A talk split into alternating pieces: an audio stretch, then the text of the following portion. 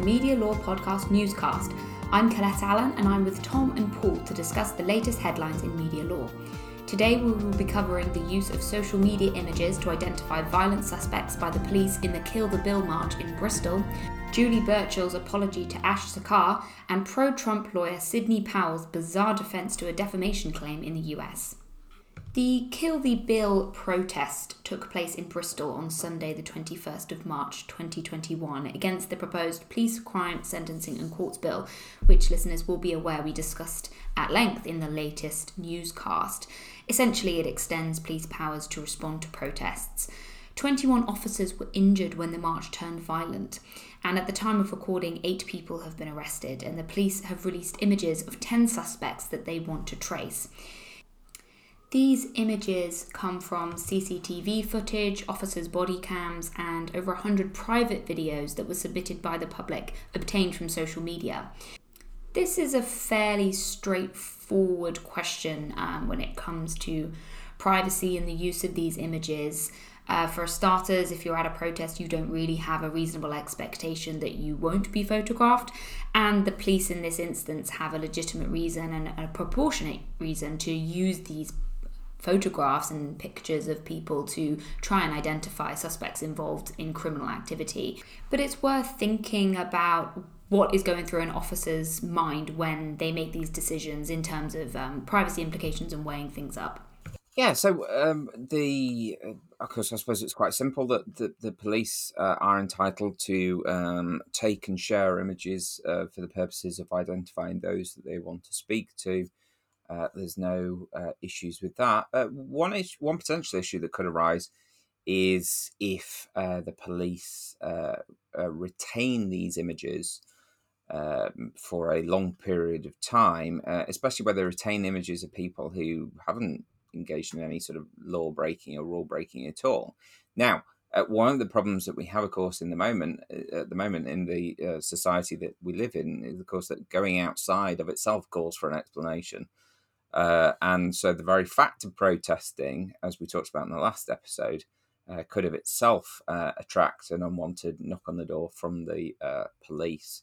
Uh, and one of the concerns, uh, of course, that the present climate raises is the fact that the prima facie the police have a legitimate interest in taking the photograph of anyone that turns up to a protest, indeed anyone that is outside without good reason uh, that of itself is a bit creepy, I think, and is something uh, that we could talk about in the context of privacy.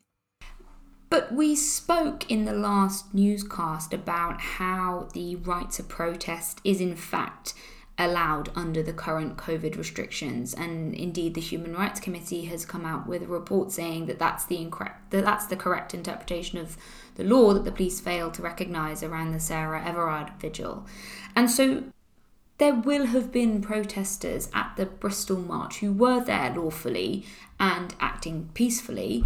Um, I guess you know, my question is how do the police balance the competing rights of these innocent protesters with criminal suspects when it comes to retaining videos that will have gathered up the images of hundreds of people, uh, maybe as CCTV footage of a whole street or of social media videos panning uh, across a, a crowd of people. Ultimately, the, the, the kind of question comes down to, I think, a sense of proportionality, but there is an element of luck involved as well because you you would have to know that the police have retained your photograph.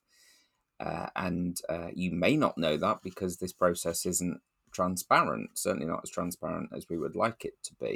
Uh, there is a case on this, which is Wood and uh, Commissioner of uh, Metropolis Police, uh, which uh, gives a very uh, convoluted answer to this question, but essentially boils down to the purpose for which the police are keeping that information and why they feel it's necessary to keep that information on file.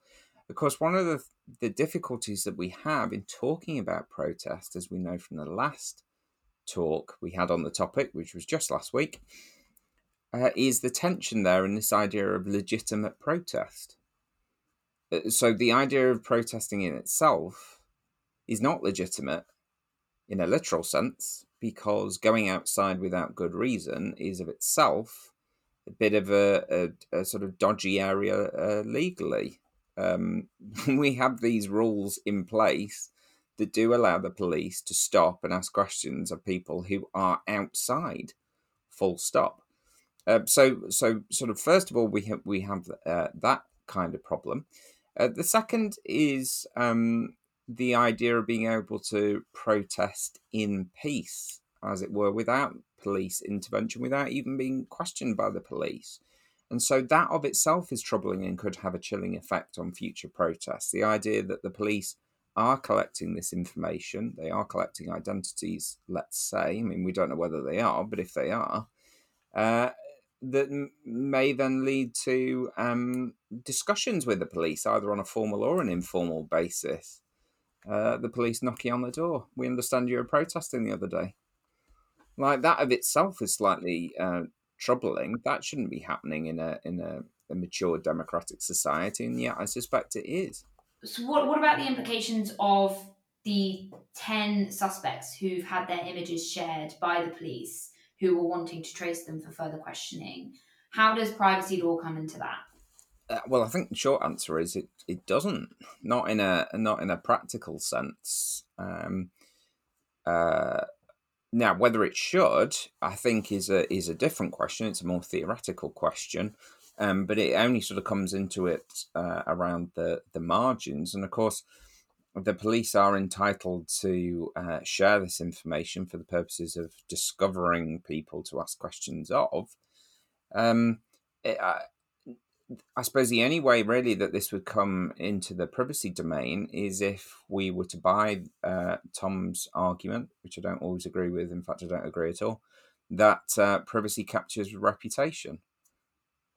Uh, there is a sort of there's clearly a reputational dimension to having these images uh, circulated in this context, especially if uh, you are simply protesting, exercising your right to protest, that you hadn't engaged in violence towards the police. Certainly, that would be uh, that would be a problem because the implication, of course, is that you were doing something violent, which calls for a response from government.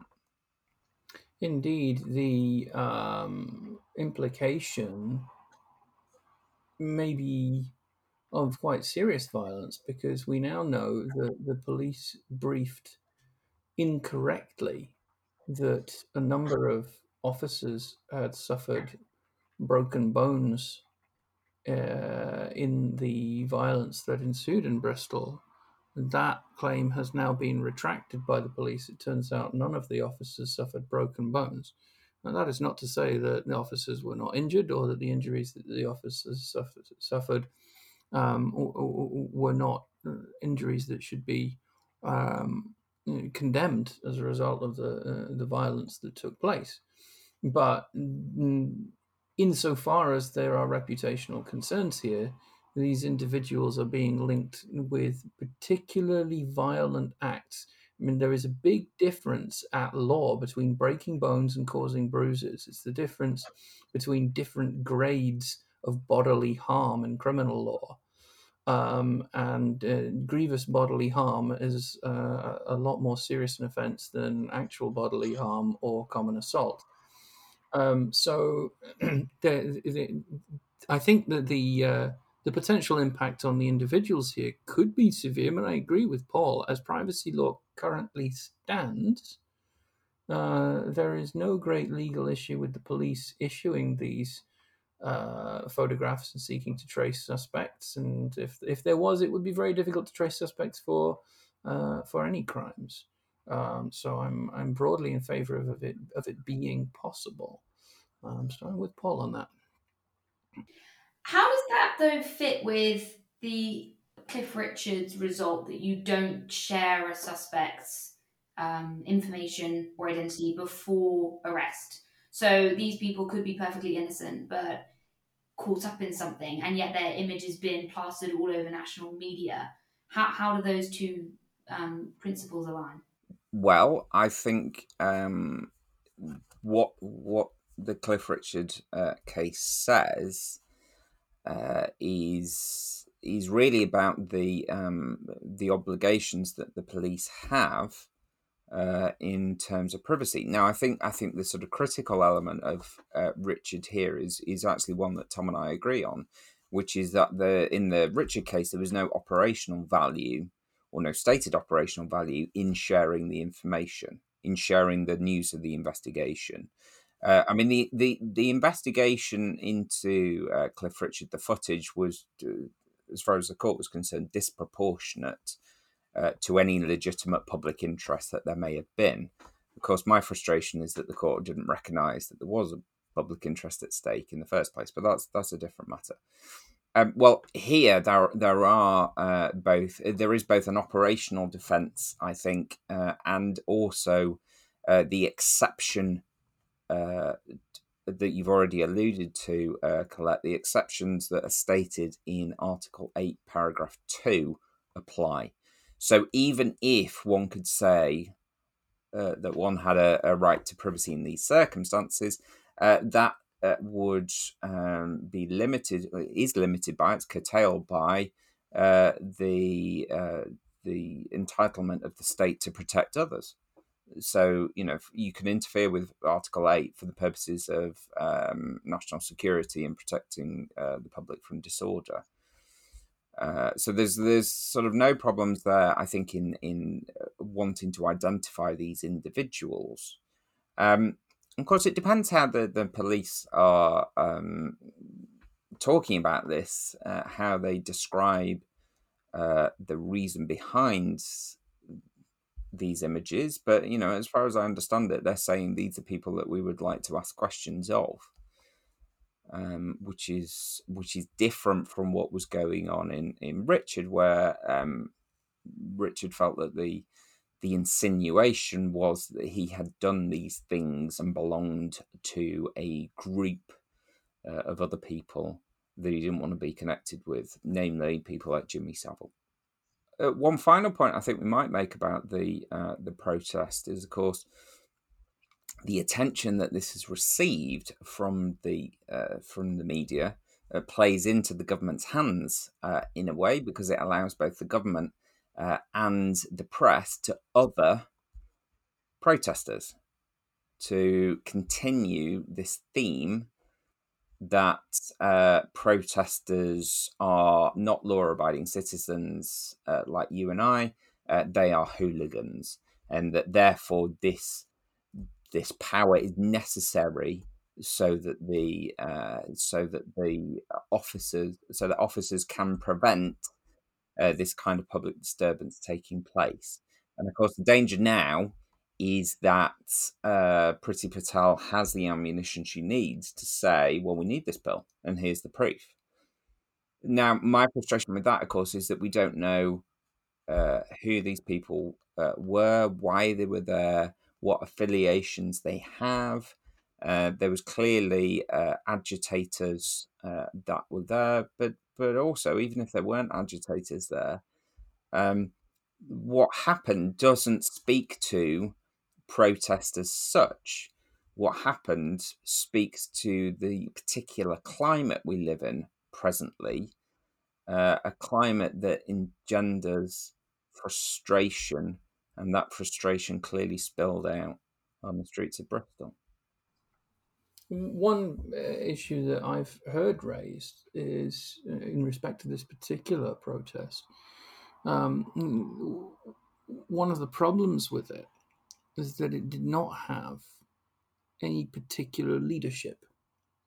And that might well be the result of the current restrictions on organizing outdoor gatherings. If there, if if a protest has particular leadership, a that leadership can set the tone, and if assuming it is a peaceful leadership of the protest, can help to keep a lid on tensions that might otherwise boil over. Second point there is if the protest has leadership, the police have someone to speak to, to coordinate with, and if necessary, to arrest. And we have seen protests in the past where police have deliberately uh, gone in quickly uh, when things have turned sour to arrest the leaders of the, the protest because, uh, you know, cut the head off the snake and uh, they can often disperse the rest of the crowd. Um, the current restrictions having made it impossible lawfully to organize a protest of this nature may, I've heard it suggested, I have absolutely no proof of this, I'm not even sure it'd be possible to prove, but there have been suggestions that it may have contributed to the disorganization of the protest that then enabled it to turn sour when you have individuals um, losing their temper. Clearly, this happened at some point, uh, uh, and, and, turning violent.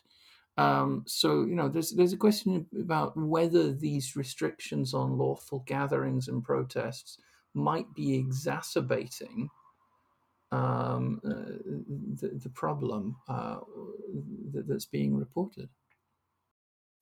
And if you want more insight into the new protests bill and the implications for the right to protest, please listen to our last newscast on the matter. For now, though, I think we should move on to um, Julie Burchill's apology to Ash Sarkar, which came out uh, a couple of weeks ago now.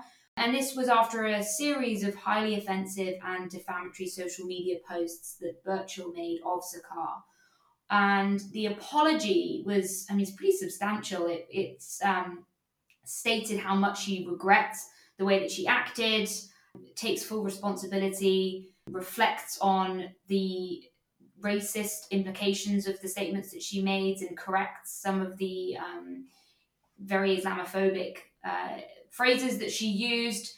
And I think, you know, the, the thing that comes out of this is that the apology hit at a time of real heightened scrutiny of racism in the media.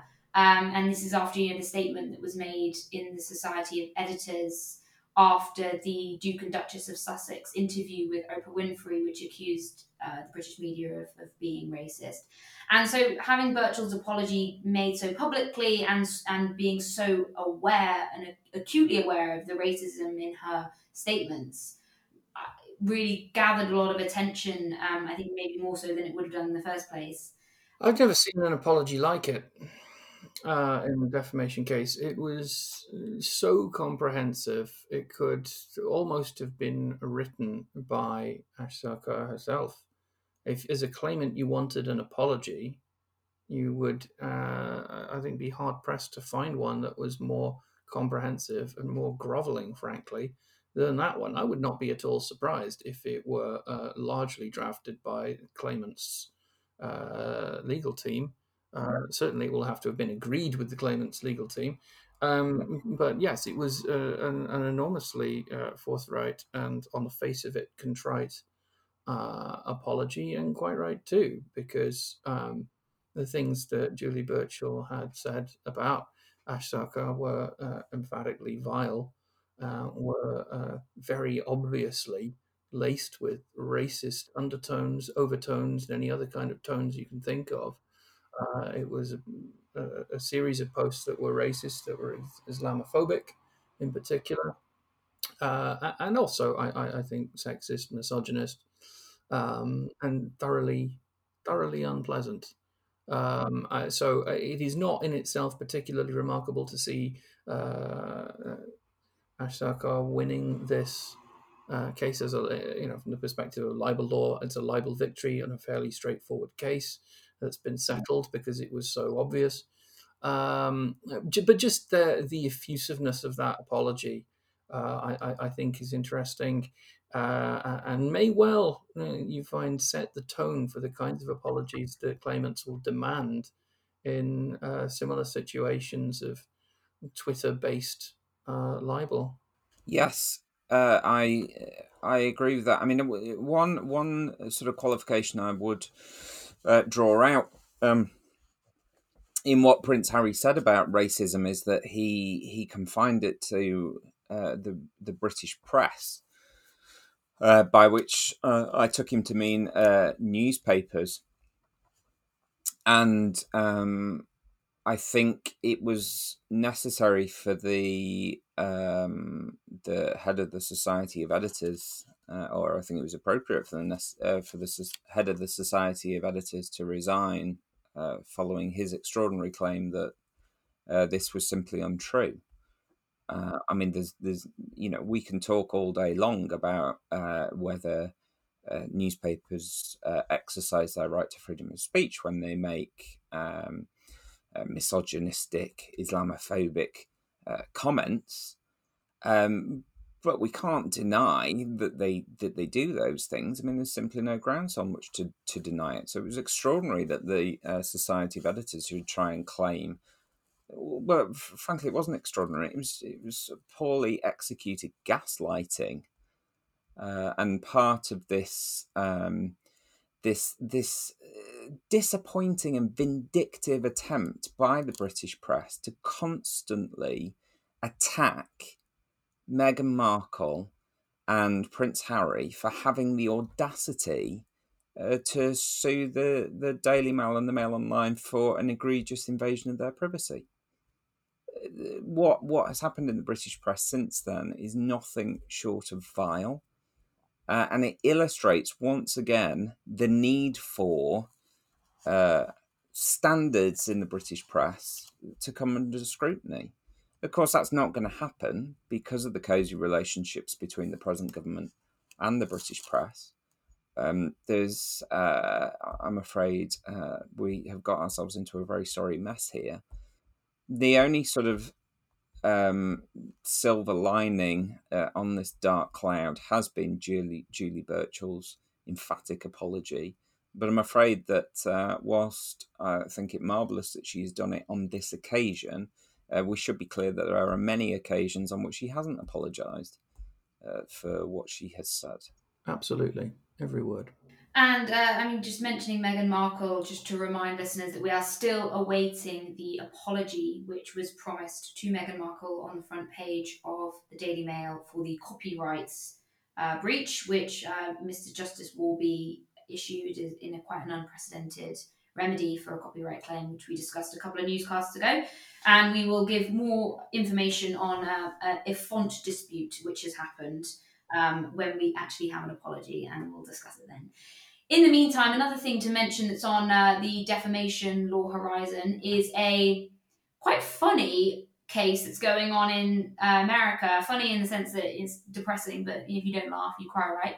So um, this is a, a, key member of Trump's legal team on the voter fraud trial, in the various voter fraud trials, uh, who is facing defamation, a defamation lawsuit by Dominion, which is a voting machine company, which is bringing its claim against Powell for a speech that she made and various legal documents that she produced, where she falsely stated that Dominion machines ran on technology that could switch votes away from Trump. And that she claimed the technology had been invented in Venezuela to help steal elections for the late Hugo Chavez. Powell's defense runs that no reasonable person would have understood her statements to be true facts. I agree with that. So, I love this. Now, this this has a parallel actually in the in the UK. Would you believe? Not in a defamatory context, but actually in a press regulatory context. There was an outrageous story which um, the Telegraph published. I think it was the Telegraph. Uh, carried a story written by uh, Boris Johnson about Brexit. Now, this was before he was prime minister, um, and I'm, I, I don't think he was uh, an MP at this time either. Uh, but the Daily Telegraph's uh, defence to a charge that uh, this was woefully inaccurate. It was something like everyone agrees that Brexit is going to be a great thing, or you know, so many so many uh, people in the oh well, who knows what it was? It was just Boris Johnson rambling away about Brexit their defense was, well, uh, no one believes what Boris Johnson says. He he's sort of deliberately clown-like, and of course, everyone takes it with a pinch of salt. That was their defense. And, and so they, it worked as a defense. Uh, no, it didn't.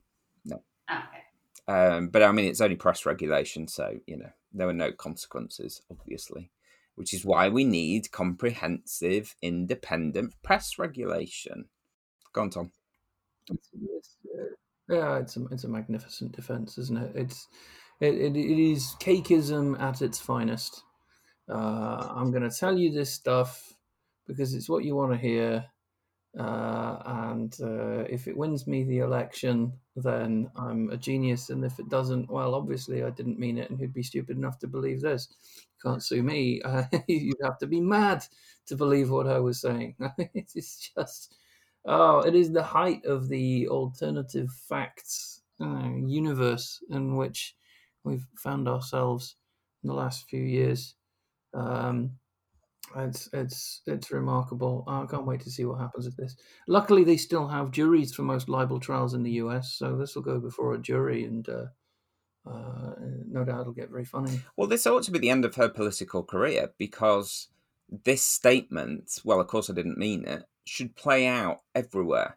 Everyone that runs against her. Isn't that going to be grounds for some sort of disbarment? Well, I don't, I don't know how American politics. Are. I mean, if you go out and publicly make an accusation, and what you're saying is no one would have believed me. In other words, knowing falsity. Everyone knows that politicians are Um, liars. But she's a lawyer. Yes, but this person's a lawyer. Oh, sorry, sorry, of course, yeah. Sorry, I was thinking that she was. so, um yeah. Oh God, that's even worse. Yeah, no, definitely. And and she she made these allegations in legal documents too. So that's what could lead to the disbarment is Oh, that's going to Yeah, hurt. well, surely that's grounds for disbarment. Surely. Yeah. And of course, if she takes exception to what we're saying here, um, nobody would believe what we say on the Media Law podcast. So, uh, especially not about American law, right? So, No, exactly. Well, we will uh, watch this one closely as it unfolds. Um, and just finally, to, to finish up today, just to mention that uh, Johnny Depp has lost his appeal at the Court of Appeal. They um, said that the judge handled the judgments with great scrutiny and uh, full attention to the details, and there's no need for it to be appealed. And so that's the end of that. yeah, that's exactly what we said would happen on the podcast a few weeks ago when we talked about the judgment, and he announced his intention to appeal. Yeah. The Court of Appeal has simply refused permission for him to appeal. So that is the end of that matter, the end of Depp's litigation, and he skulks off back to the United States and Yeah, we called it. uh, into ignominy. Of course, he's he has got a, a um, libel case against Amber Heard herself in America, which uh, has yet to start. And but when that does start, we will obviously cover it for listeners. But I well, who knows? But um, I imagine it will be more of the same. Oh yes. And so that's it for today. Thank you very much for listening. As ever, please follow us on social media. Thank you very much, Tom and Paul, Thanks, Colette. Thanks, Colette. and we'll see you again soon. Bye.